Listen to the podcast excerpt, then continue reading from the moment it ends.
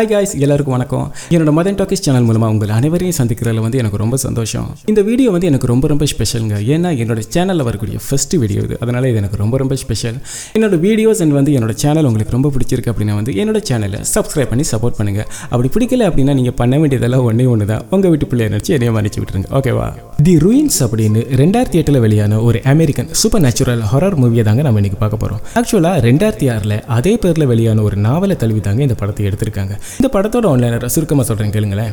காணாமல் போன ஒரு பயலை தேடி ஆறு பேர் கொண்ட ஒரு குரூப் சவுத் மெக்சிகோவில் இருக்கிற மாயன் அப்படின்னு சொல்லப்படுற ஒரு ரிமோட் வில்லேஜுக்கு போகிறாங்க எதிர்பாராத விதமாக அந்த காட்டில் இருக்கிற கொடூரமான மனுஷ உயிரையே குடிக்கக்கூடிய ஒரு விதமான விஷ செடி கொடிக்கிட்ட மாட்டிக்கிறாங்க. இவங்க தேடி போன பயல் அங்கே கிடைச்சானா? அவனை தேடி போன இந்த கும்பல் இந்த ஆபத்தான விஷ செடிகளிடமிருந்து தப்பிச்சு உயிரோட திரும்பி வந்தாங்களா என்கிறதாங்க இந்த படத்தோட ஸ்டோரி என்னோட இந்த மூவி ரிவ்யூவை பார்க்கறதுக்கு நீங்கள் எயிட்டீன் ப்ளஸ்ஸாக இருக்கணுங்கிற அவசியம் கிடையாது. ஆனால் இந்த படத்தை இன்டர்நெட்டில் பார்க்க போறீங்க அப்படின்னா கண்டிப்பாக நீங்கள் எயிட்டீன் ப்ளஸ்ஸாக இருக்கும். ஏன்னா எயிட்டீன் ப்ளஸ் கான்டென்ட் இந்த படத்தில் நிறைய இருக்கு.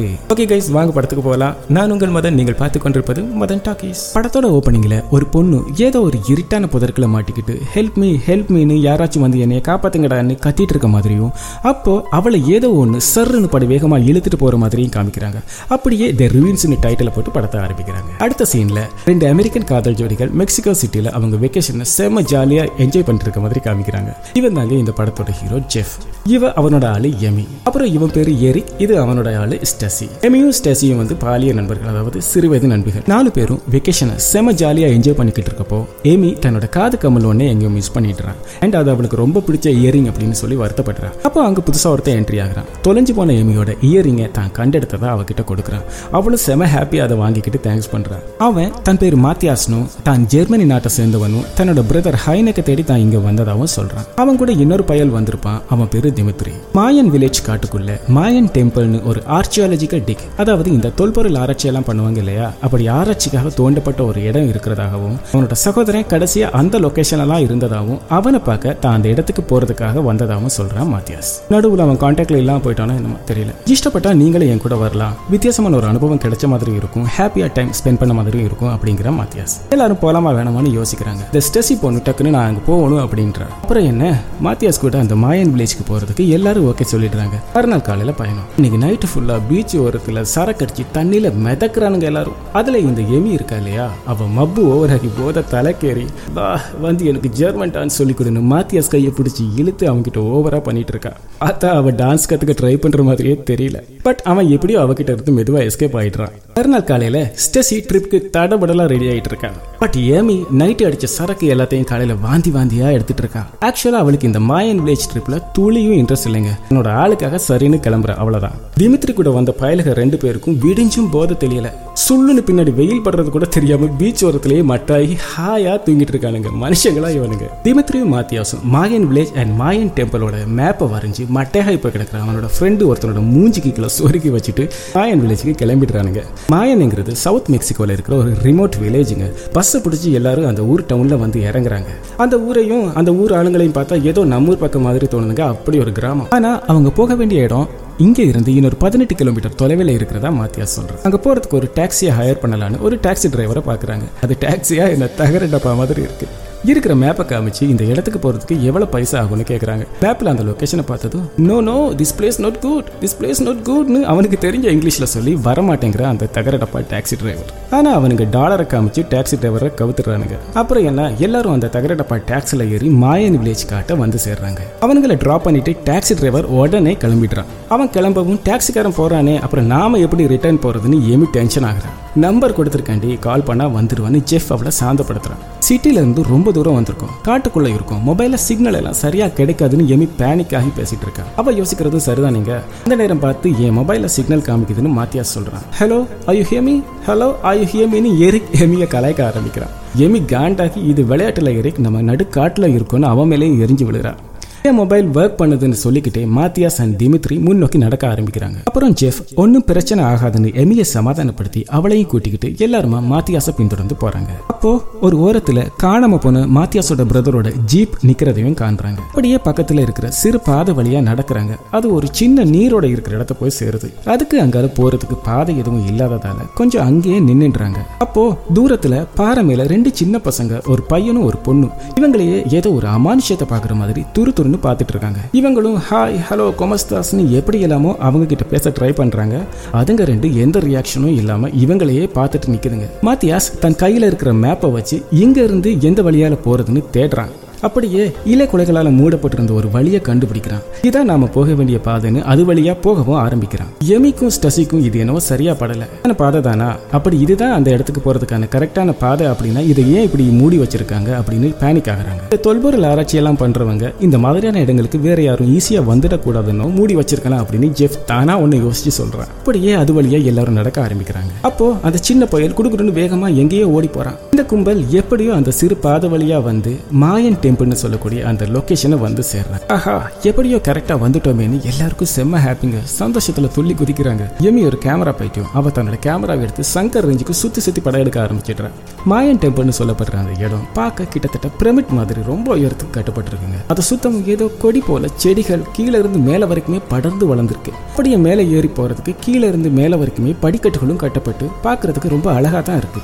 அப்போ மேல உச்சியில ஒரு டென்ட் கட்டப்பட்டிருக்கத மாத்தியாஸ் மத்தவங்களுக்கு காமிக்கிறான். அநேகமா அது தன்னோட பிரதரோட டென்ட்டா தான் இருக்கும்னு சொல்றான். இப்படி இவங்க அந்த இடத்த வந்தடைந்த ஆனந்த கழிப்புல இருக்கிறப்போ டாக் டாக் டாக்னு குதிரை ஓடி வர சத்தம் கேட்குது எல்லாரும் அது யாருன்னு திரும்பி பாக்குறாங்க. அந்த மாயன் வில்லேஜை சேர்ந்த ஒரு வயசானவர் கையில துப்பாக்கியோட குதிரையில வந்து இறங்குறாரு. ஆக்சுவலா அவர் குதிரையோட உயரம் கூட கிடையாதுங்க. ஆனா ரொம்ப ஓவரா மிரட்டலா சவுண்டு விடுறாரு. இவங்களை பார்த்து கண்ணா அப்படின்னு கத்த ஆரம்பிக்கிறாரு. ஏதோ ஒரு முக்கியமான விஷயத்த ரொம்ப கோபத்தோட சொல்லி அதட்டி மிரட்டி கத்திட்டு இருக்காரு. இவங்களுக்கு ஒண்ணுமே புரியல.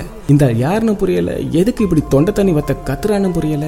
என்ன சொல்லி கத்துறான்னு புரியல. ஏன்னா அவர் அந்த ஊர் பாஷையில கத்திட்டு இருக்காரு இவங்களுக்கு அவர் என்ன சொல்றாரு புரியலையே தவிர அவர் ரொம்ப கோமா இருக்காருன்னு மட்டும் புரிஞ்சுக்கிறாங்க. இவங்க இங்கிலீஷ் ஸ்பானிஷ்னு அவர்கிட்ட பேச ட்ரை பண்றாங்க. அந்த பாஷை எதுவுமே அந்த ஆளுக்கு புரியல. ஒருவேளை இந்த ஆளுக்கு பணம் தான் வேணுமோன்னு நினைச்சுக்கிட்டு கையில டாலரை எடுத்து நீட்டுறான் செஃப் ஆனா அவர் வேணான்றாரு. பாருங்க இங்க இவ்வளவு பிரச்சனை ஓடிட்டு இருக்கு. இந்த வீணா போன எமிங்கிறவ இந்த சுச்சுவேஷனை கூட அவனுங்களை போட்டோ எடுத்துட்டு இருக்கான். டைரக்டர் சங்கரோட அசிஸ்டன்ட் நினைப்பா அவளுக்கு. எமி தயவு செஞ்சு சும்மா இருக்கியா? ப்ளீஸ்னு ஜெக் காண்டாகிறான் அப்போ அந்த மாயன் வில்லேஜ் கூட்டத்தை சேர்ந்த இன்னும் ரெண்டு பேர் குதிரையில் வந்துடுறானுங்க. அவங்களுக்கு கையில துப்பாக்கி அம்பு வில்லுன்னு வேட்டைக்காரனுங்க மாதிரி வந்திருக்கானுங்க. இதை பார்த்ததும் நம்ம ஆளுங்களுக்கு இன்னும் பீதி ஆயிடுது. மத்தியாஸ் உன் பிரதரோட போட்டோ அவங்களுக்கு காமிச்சு கேளுங்கிறான் செஃப் அவனும் மொபைல உள்ள தன்னோட அண்ணன் போட்டோவை அந்த ஊர்க்காரங்களுக்கு காமிக்கிறான். அவங்களும் ரொம்ப அமைதியா கையில மொபைலை வாங்கி அவன் போட்டோவை பார்த்து அவங்களுக்குள்ள என்னமோ அவங்க பாஷையில என்னமோ வளவலன்னு பேசிட்டு இருக்காங்க அப்போ இந்த கேமராவுக்கு போற அந்த எமிலூசி என்ன பண்ணுது அப்படின்னா மறுபடியும் தன்னோட கேமராவில் அந்த அவங்கள ஃபோட்டோ எடுத்துக்கிட்டு கேமரா லென்ஸை ஃபோக்கஸ் பண்ணி ஃபோக்கஸ் பண்ணி பின்னாடி போய் அந்த மாயன் டெம்பிளை சுற்றி கொடி போல படர்ந்து வளர்ந்துருந்த செடிகளை மிதிச்சிட்டுறான் அவ்வளவுதாங்க. அது வரைக்கும் கொஞ்சம் அமைதியா சாந்தமா இருந்த அந்த ஊர்க்காரனுங்க இவன் அந்த செடிகளை மிதிச்சதை கண்டதும் திடீர்னு எரிமலையா வெடிக்க ஆரம்பிச்சிடுறானுங்க. கண்ணா பின்னான்னு கோவப்படுறானுங்க. அவனுங்க கையில இருந்த துப்பாக்கி அம்பு வில்லு எல்லாமே எமியை குறி வைக்குது. எமி பயத்துல மிரண்டு போய் கையை தூக்கிட்டு நிக்கிறா. அவளுக்கு என்ன நடக்குதுன்னே புரியல. இவங்களுக்கும் ஒன்றும் புரியல. நல்லா தானே பேசிட்டு இருந்தானுங்க. திடீர்னு ஏன் இப்படி மூர்க்கமாக கத்திட்டு எமியை டார்கெட் பண்றாங்கன்னு குழம்பி போயிடுறானுங்க. ஒருவேளை அவளோட அந்த கேமராவை கொடுத்தா விட்டுடுவானுங்களோ அப்படின்னு நினைச்சு இந்த திமித்ரி பைய எமியும் கேமராவை கொடுன்னு கேட்டுக்கிட்டு அவனும் அந்த செடிகளை மிதிச்சுக்கிட்டு அவகிட்ட போய் கேமராவை வாங்கிக்கிறான். இப்போ இந்த மாயன் வில்லேஜ்காரங்களோட கோபமும் வெறியும் இன்னும் பல மடங்கு ஆயிடுது. எமிய மட்டுமே குறிவைத்த துப்பாக்கி அம்பு வில்லு எல்லாமே திமித்ரியையும் குறிவைக்குது திமித்ரி கேமராவை எடுத்துக்கிட்டு அந்த ஊர்க்காரங்களை நோக்கி நீட்டிக்கிட்டே வர்றான். அவனுங்க அம்பு துப்பாக்கியால் அவனை டார்கெட் பண்ணிக்கிட்டு என்னமோ சொல்லி வெறித்தனமா கத்துறானுங்க. ஆனா பாஷை புரியாததால திமித்ரி கையில கேமராவோட மேல மேல அவனுங்களை நெருங்கிக்கிட்டே போறான். அடுத்த நிமிஷம் மின்னல் வேகத்தில் ஒரு அம்பு வந்து திமித்திரோட நெஞ்சில சதக்குன்னு பாயுதுங்க. அவ்வளவுதான். நம்மளுங்க ஒரு நிமிஷம் மிரண்டு போய் நிக்கிறாங்க. அடுத்த செகண்ட் திமித்திரோட நெத்தி பொட்டிலேயே சுட்டு அவனை அதே இடத்துல சாகடிக்கிறானுங்க அந்த ஊர்க்காரனுங்க. இதை பார்த்து கூட வந்த எல்லாரும் கதறானுங்க. இவங்களுக்கு என்ன நடக்குதுன்னே புரியல. இப்படியே எல்லாரையும் போட்டு தள்ளிட போறானுங்கன்னு ப்ளீஸ் ஒன்றும் பண்ணிடாதீங்க ஒன்றும் பண்ணிடாதீங்கன்னு கெஞ்சுறானுங்க. அவனுங்க தங்களோட ஆயுதங்களால் இவங்களை குறிப்பாத்திக்கிட்டே மேலே ஏறி போயிடுங்க மேலே ஏறி போயிடுங்கிறது போல சைகை காட்டிக்கிட்டே மிரட்டெல்லாம் சத்தம் போடுறானுங்க. நம்ம ஆளுங்களும் வேற வழி இல்லாமல் இந்த காட்டு மிராண்டிங்க கிட்ட இருந்து தப்பிச்சா போதும்னு உயிரை கையில் பிடிச்சிக்கிட்டு துண்டக்கானும் துணியக்கானும் வேக வேகமாக அந்த மாயன் டெம்பிள் ஸ்டெப்ஸ் வழியாக மேலே உச்சிக்கே ஓடி போயிடுறானுங்க. மாத்தியாசும் ஹைநேக் ஹைநேக்னு அவன் பிரதரோட பேரை சொல்லி கத்திக்கிட்டே மேலே ஓடுறான். மேலே போனதும் அங்கே உள்ள டென்ட்டில் யாராச்சும் இருக்காங்களான்னு எல்லாரும் தேடி பார்க்குறாங்க. ஆனால் அங்கே யாருமே இல்லை. மாயன் வில்லேஜ் ஆளுங்க இவனுக்கு எந்த வழியாலையும் தப்பிச்சிடக்கூடாதுன்னு அந்த மாயன் டெம்பிள்னு சொல்லப்படுற அந்த பாறையை சுற்றி ஆயுதங்களோட ரவுண்டப் பண்ணிடுறானுங்க.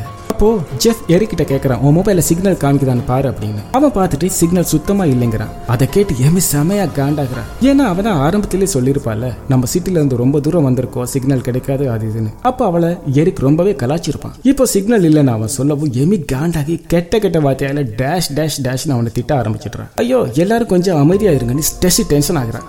பாத்தியா அவன் ஃபோனில் சிக்னல் இருக்குன்னு சொன்னல இப்போ இருக்கான்னு பாரு அப்படிங்கிறான் ஜெஃப் என்னோட மொபைல் அவங்க கையில் மாட்டிக்கிச்சேன்னு கையை விரிக்கிறான் மாத்தியாஸ். அப்போ நம்ம கதை அவ்வளவுதானா? சங்கு தானாங்கிற மாதிரி எல்லாரும் ஆள் ஆள பாக்குறாங்க. அப்போ அங்க ஆராய்ச்சிக்காக தோண்டப்பட்டிருந்த அந்த டிக்கையும் பாக்குறாங்க. மாத்தியாசும் அதுல பார்த்து ஹைனக் ஹைனக்னு கத்தி பார்ப்பான். யாருமே இருக்க மாட்டாங்க. அந்த ஊர்க்காரனுங்க அந்த டெம்பிளை சுத்தி காவல் நிக்கிறத ஜெஃப் மாத்தியாசும் பாக்குறாங்க. அப்போ பக்கத்துல படர்ந்து இருந்த செடிகளுக்குள்ள யாரோ ஒரு மனுஷனோட பூட்ஸ் கால் தெரியறத மாத்தியாஸ் பாக்குறான். டென்ஷனோட அந்த செடிகளை விலக்கி அது யாருன்னு பாக்குறான். பார்த்தா அது அவனோட பிரதரே தாங்க. செத்து போனமா கிடக்குறான். பயப்புல பார்த்துட்டு கதற ஆரம்பிச்சிடுறான். அந்த சீன் பார்க்கும்போது நமக்கே கண்ணில் நீர் வருங்க அப்படி இருக்கும். இனி நம்மளை யாரு காப்பாத்த போறாங்கன்னு எரி கலக்கத்தோட கேக்குறான். அதே தவிப்போடையும் பயத்தோடையும் தான் ஆள் அழுக்கி இருக்கானுங்க. அப்போ மாத்தியா சொல்றான் திமித்ரியோட ஃப்ரெண்ட்ஸ் நம்மளை தேடி வருவானுங்கன்னு. ஆமாம் திமித்ரி அவனோட ஃப்ரெண்ட்ஸ் கிட்ட இந்த லொகேஷனோட மேப் கொடுத்துட்டு தான் வந்தாங்க. அதனால நிச்சயமா அவங்க வருவாங்க. இல்லைனாலும் யாராச்சும் நம்மளை தேடி வருவாங்கன்னு நம்பிக்கையோட பேசுறான் செஃப். இவனுங்க இப்படி பேசிட்டு இருக்கப்போ அந்த டிக்குள்ள இருந்து ஒரு ஃபோன் ரிங் ஆகிற சவுண்ட் கேட்க ஆரம்பிக்குது. அது ஒரு மொபைல் ரிங் ஆகிற சத்தங்க.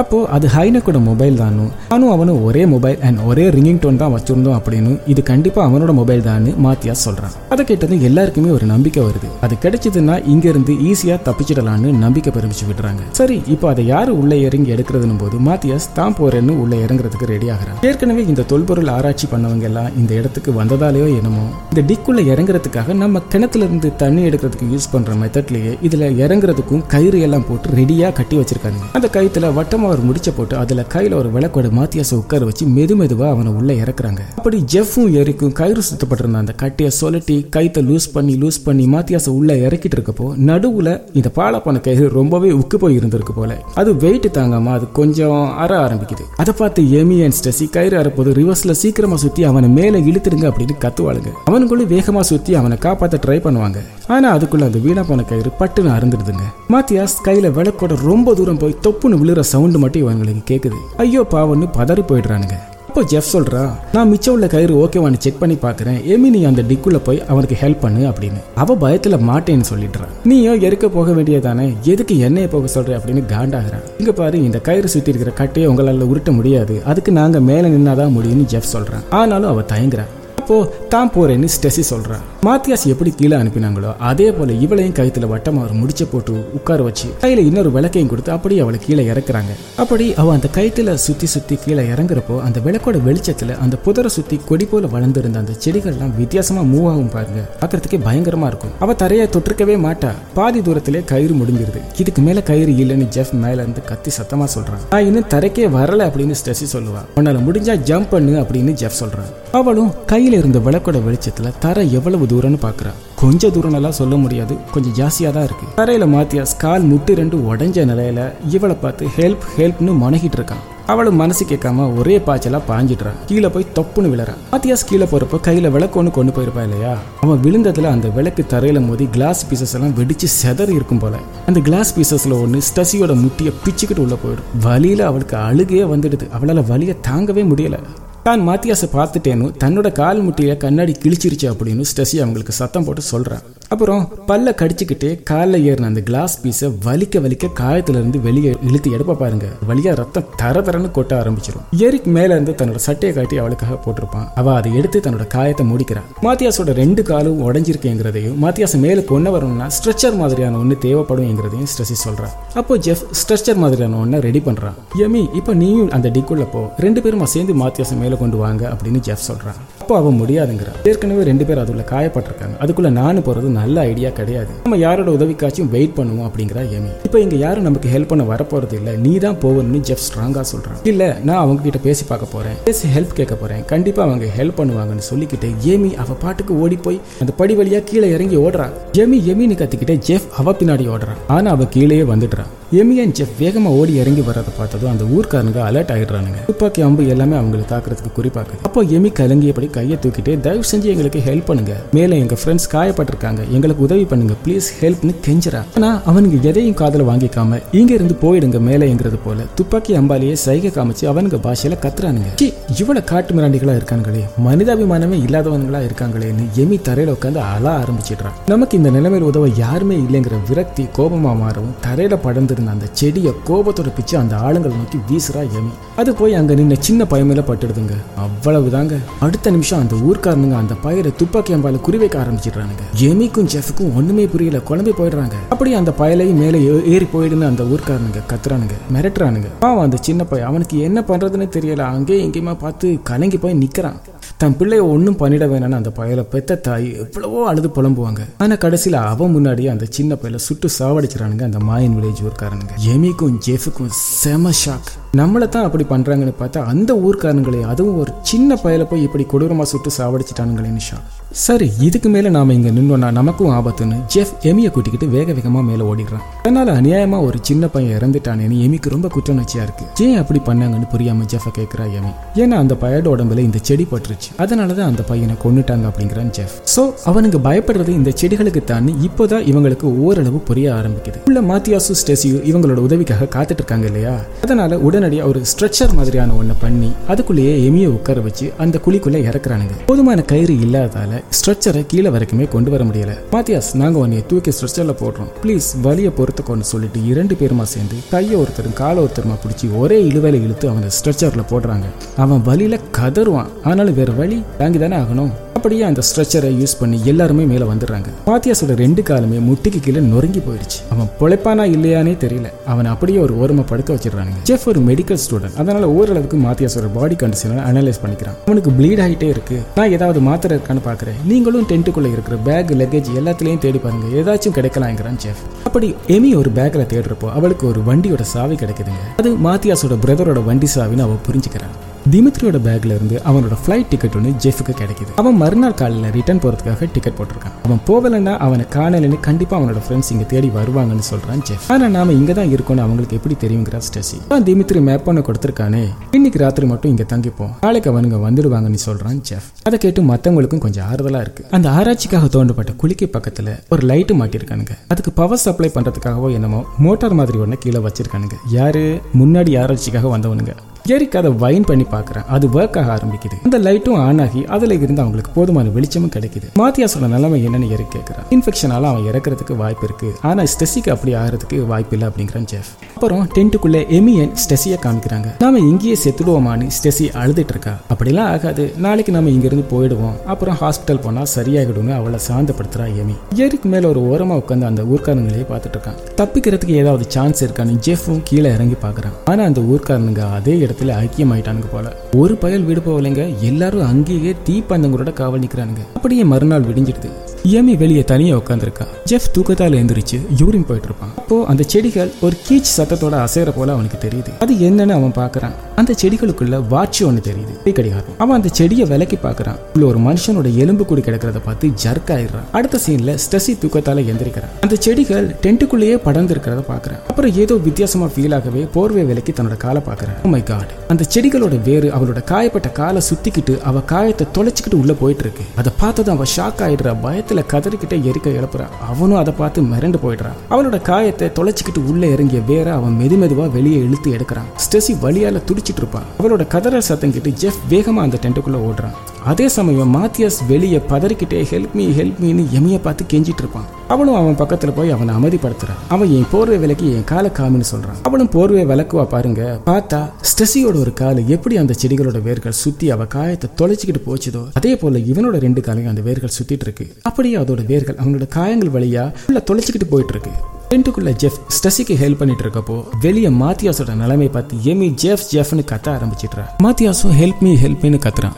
அந்த சத்தத்தை கேட்டு ஜெஃப் வெளியே ஓடி வர்றான். ஸ்டசியோட உடம்பெல்லாம் அந்த வேர்கள் நகர்ந்து ஊர்ந்து போறது போல அவன் உணர்றான். மாத்தியாஸோட காலை சுத்தி இருந்த வேர்களை ஓரளவுக்கு விலக்கி விட்டு பார்த்து ஷாக் ஆயிடுறான் நம்ம ஹீரோ ஏன்னா அவன் காலை சதையே இல்லைங்க. வெறும் எலும்பு மட்டும்தான் இருக்கு. அவ்வளோத்தையும் அந்த செடிகள் அரிச்சு எடுத்துருச்சுங்க. என்ன பண்றதுன்னே தெரியாம தலையில கைய வச்சுட்டு இருப்பான் நம்ம ஹீரோ அப்ப பார்த்து அந்த குழிக்குள்ள இருந்து மறுபடி போன் ரிங் ஆகிற சத்தம் கேட்குது எப்படியாச்சும் அதை எடுத்தே ஆகணும்னு மறுபடி எமியன் ஸ்டசியை உள்ள இறக்குறதுக்கு ஜெஃப் ரெடி ஆகிறான். அதுக்காக ரெண்டு தீப்பந்தங்களையும் ரெடி பண்றான். இது எவ்வளவு நேரம் எரியும்னு தெரியாது. அதனால முடிஞ்ச வரைக்கும் வேகமா அந்த மொபைலை தேடி எடுக்க பாருங்கன்னு சொல்லி விடுறான் ஸ்டெசி அண்ட் எமி ரெண்டு பேரையும் ஒவ்வொருத்தரும் அந்த குழிக்குள்ள இறக்குறானுங்க. அவளுங்களும் உள்ள இறங்கி தீப்பந்தங்களை பத்த வச்சுக்கிட்டு மெது மெதுவா தேட ஆரம்பிக்கிறாங்க. அப்போ மறுபடியும் அந்த மொபைல் ரிங் ஆகிற சவுண்டு கேட்குது இவங்களும் அந்த தீப்பந்தத்தை தூக்கிக்கிட்டு எங்க இருந்து சவுண்டு வருதோ அந்த பக்கமா தேடி போறாளுங்க. ரொம்ப பயத்தோட அந்த செடிகளை மிதிச்சுக்கிட்டே உள்ள போறாங்க. அந்த புதருக்குள்ள செடிகளால் ஆன ஒரு புதர் மாதிரி இருக்குங்க. ஸ்டசி வேணா நம்ம போயிடலாம் அப்படிங்கிறாங்க.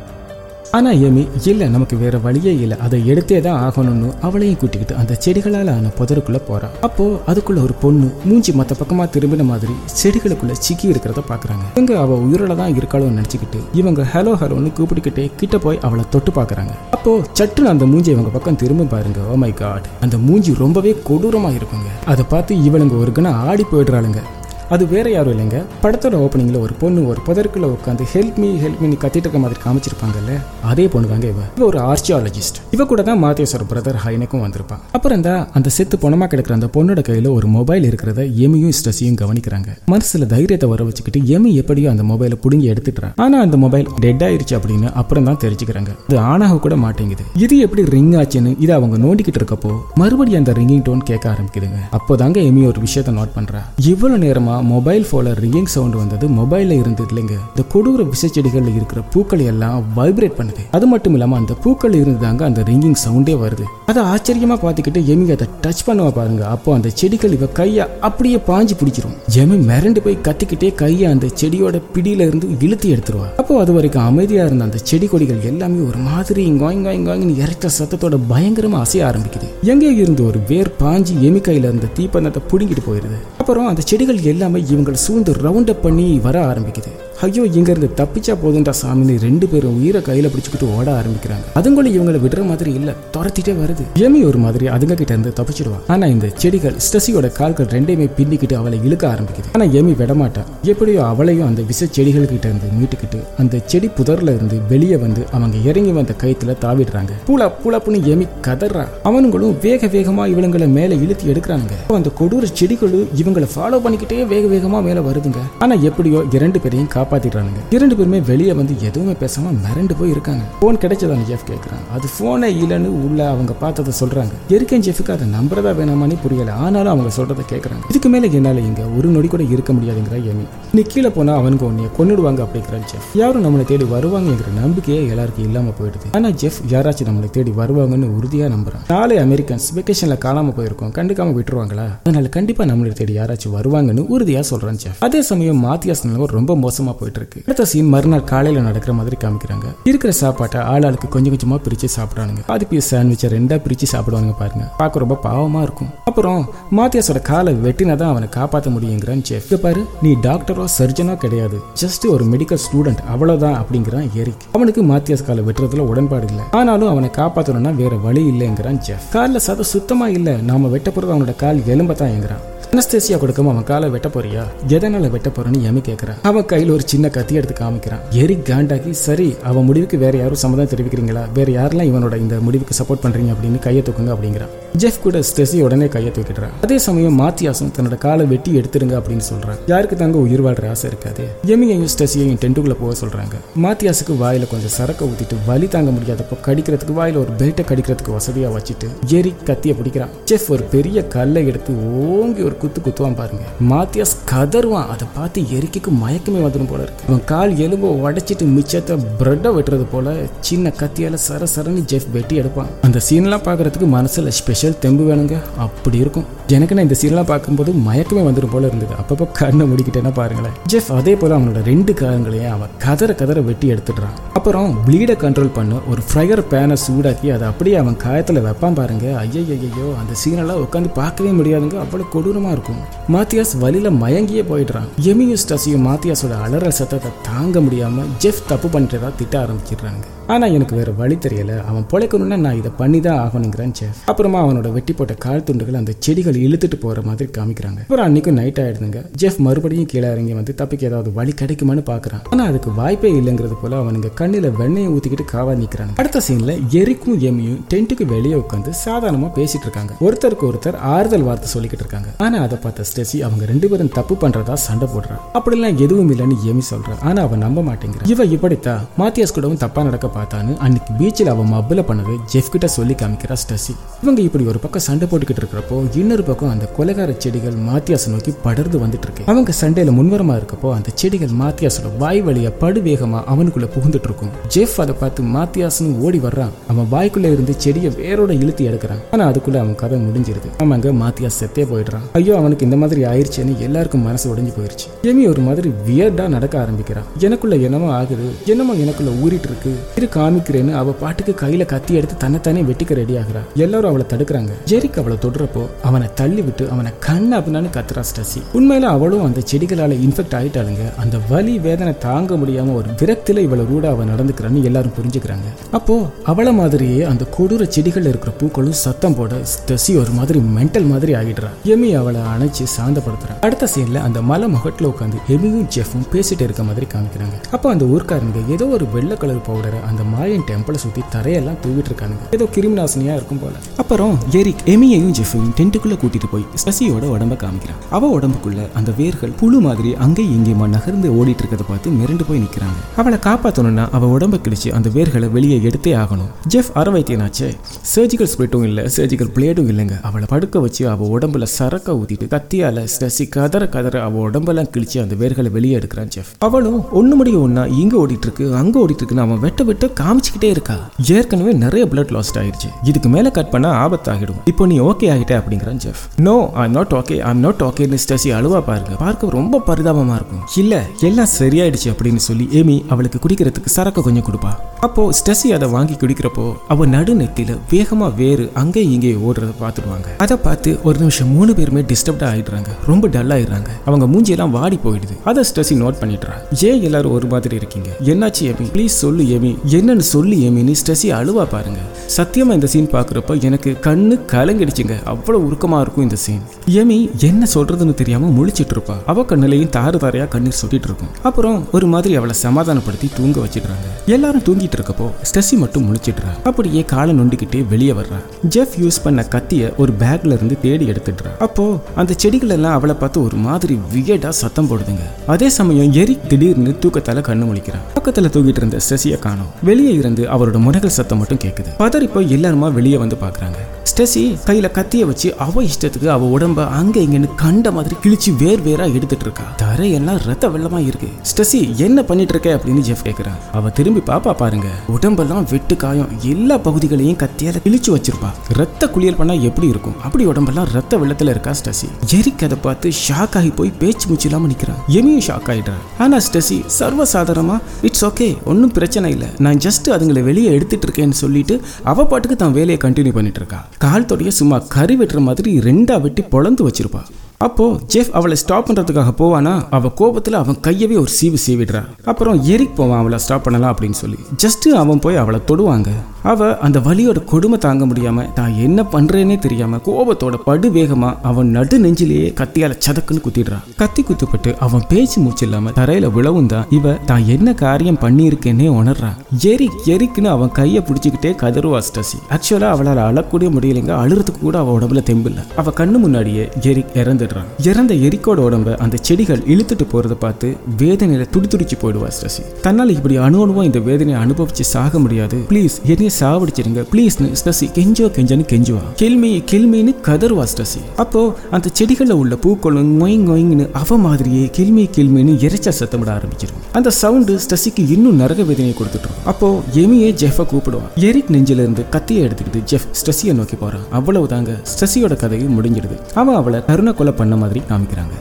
இப்போ மிஞ்சி இருக்குது ஜெஃப்பும் எமியும் தாங்க. இதுக்கு மேல எங்க இருந்தா நிச்சயம் நாமளும் சாவறது உறுதினு ஜெஃப் ஒரு முடிவுக்கு வர்றான். எமியை எப்படியாச்சும் இங்க இருந்து தப்பிக்க வைக்கணும்னு நினைக்கிறான். தரையில சிந்தி இருந்த ஸ்டெசியோட ரத்தத்தை எடுத்து எமியோட உடம்பெல்லாம் தடவுறான். எமி நான் அவங்களுக்கு பேச்சு கொடுத்துக்கிட்டே அவங்கள தசை திருப்புறேன். அவங்க கவனம் முழுக்க எம்எல்ஏ இருக்கிற மாதிரி நான் பாத்துக்கிறேன் சரியான டைம் வர்றப்போ நான் உனக்கு சிக்னல் தர்றேன். நீ எந்திரிச்சு ஓடி போயிடு உன்னால எவ்வளவு வேகமா ஓட முடியுமோ அவ்வளவு வேகமா ஓடுன்னு சொல்லி மாத்தியாஸ் பிரதரோட ஜீப் வண்டி சாவியையும் அவகிட்ட கொடுக்குறான் ஜெஃப். அவளும் அழுதுகிட்டே அதை வாங்குறா. ஆனா நான் அப்படி தப்பிச்சு போயிட்டேன்னா உன்னையை மீட்க நான் ஆளுங்களோட வருவேன். நீ எனக்காக இருக்கணும். இருப்பேன்னு சொல்லி எனக்கு ப்ராமிஸ் பண்ணு அப்படிங்கிறா எமி அவனும் சரிங்கிறான். அடுத்த சீன்ல எமிய ரத்த கோலத்துல ஒரு பணத்தை தூக்கிட்டு வர்ற மாதிரி தூக்கிக்கிட்டு ஜெஃப் அந்த படி வழியா மெது மெதுவா கீழே இறங்கி வர்றான். அந்த ஊர்க்காரனுங்க ஆயுதங்களோட இவங்களை போட்டு தள்ள ரெடியா நிக்கிறானுங்க.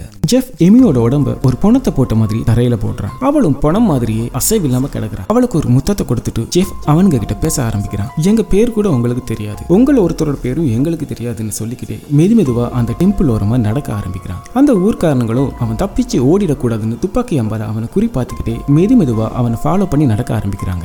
ஏமி நிஜமாலுமே இறந்துட்டான்னு அவங்க நம்புறாங்க. அதனால அவனுக்கு கவனம் முழுக்க ஜெஃப் மேல மட்டும்தான் இருக்கு. அவங்களுக்கு புரியுதோ புரியலையோ எல்லாரும் அவன் சொல்லுறத கேட்டுக்கிட்டு அவனையே ஃபாலோ பண்றாங்க. ஜெஃப்பும் தொடர்ந்து பேச ஆரம்பிக்கிறான். நான் ஜெஃப் எனக்கு வயசு இருபத்தி ரெண்டு நான் ஒரு டாக்டராக வேண்டியவன். அதுதான் என்னோட கனவும் கூட. அப்படின்னு சொல்லிக்கிட்டு எமியை விட்டு கொஞ்சம் தூரம் போயிருப்பான் ஜெஃப். அதுவரை சாதாரணமா பேசிய ஜெஃப் போதுமான தூரம் வந்ததும் அவங்கள முகத்துக்கு நேர பார்த்து தில்லோடையும் கோபத்தோடையும் பேச ஆரம்பிக்கிறான். அவனுங்க வெறியோட கத்துறானுங்க மிரட்ட ஆரம்பிக்கிறானுங்க. ஆனா அவன் தொடர்ந்து பேசுறான். உங்களுக்கு அவ பேரும் கண்டிப்பா தெரியணும்னு அவங்கள வெறியோட பார்த்துக்கிட்டே சொல்றான் ஜெஃப். அவளோட பேரு எமி எமின்னு பலமா கத்துவான். உங்களால அவளை கொல்ல முடியாதுடான்னு கொலவரியோட கத்துவான் ஜெஃப். அவன் எமி எமின்னு கத்தின அடுத்த நொடி புணமா கிடந்த எமி மின்னல் வேகத்துல எந்திரிச்சு ஓட ஆரம்பிக்கிறான் அதே சமயம் அந்த மாயனூர்காரனுங்க ஜெஃப தாக்குறானுங்க. சில அம்புகள் மின்னல் வேகத்துல பாஞ்சு அவனோட உடம்ப தொலைத்து. இன்னொரு பக்கம் எமி அந்த காட்டுப்பாதை வழியா வேக வேகமா உயிரை கையில பிடிச்சுக்கிட்டு ஓடிட்டு இருக்கா அந்த ஊர்க்காரனுங்க கும்பலா சேர்ந்து அவளை துரத்தி துரத்தி தாக்க ஆரம்பிக்கிறானுங்க. அவ ஓடுற பக்கம் இல்ல பல அம்புகள் காத்த கிழிச்சுக்கிட்டு வந்துட்டு இருக்கு அங்க இங்கன்னு மரம் எல்லாம் குத்திட்டு நிக்குது. அவ எப்படியோ அதுல எல்லாம் இருந்து தப்பிச்சு ஓடிட்டு இருக்கா அதே சமயம் ஜெஃப் உடம்பெல்லாம் அம்பு பாஞ்சு முடியாம பாதி உயிர்ல துடிச்சிட்டு இருப்பான் அப்போ அந்த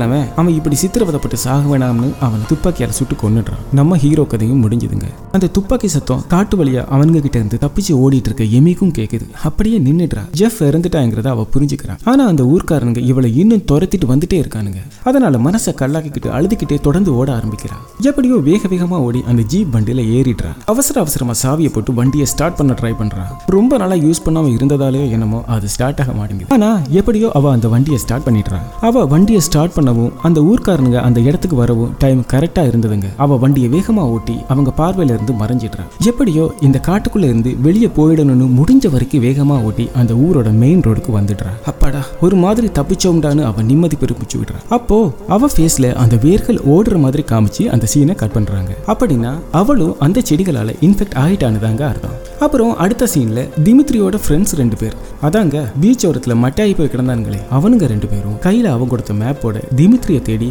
அந்த மாயன் டெம்பிள் டிக்குக்கு வர்ற மாதிரி காமிச்சு படத்தை முடிச்சிருக்காங்க. அப்படின்னா என்ன அர்த்தம்? இவனுங்களும் அந்த கொலைகார விஷ செடிகளுக்கு பலியாக போறாங்கன்னு அர்த்தம். அதுங்களோட வேட்டையும் தொடர்ந்துட்டே இருக்கும்னு அர்த்தம். ஓகே ஃப்ரெண்ட்ஸ் படம் எப்படி இருந்தது? நல்லா இருந்ததா? இந்த வீடியோ பிடிச்சிருந்தா மறக்காம கமெண்ட் பண்ணுங்க லைக் பண்ணுங்க உங்க மனசுக்கு பிடிச்சவங்களுக்கு ஷேர் பண்ணுங்க. அதை விட ரொம்ப முக்கியம் என் சேனலை சப்ஸ்கிரைப் பண்ணுங்க. சப்ஸ்கிரைப் பண்ணாம இந்த வீடியோவை பார்த்தீங்கன்னா சாமி உங்க கண்ணை குத்தும். அப்படியானா அதுக்கு நான் பொறுப்பில்லை. ஓகேவா சப்ஸ்கிரைப் பண்ணுங்க சேஃபா இருங்க. மீண்டும் இன்னொரு சூப்பர் வீடியோவோட நான் உங்களை சந்திக்கிறேன். சாச்சாவ்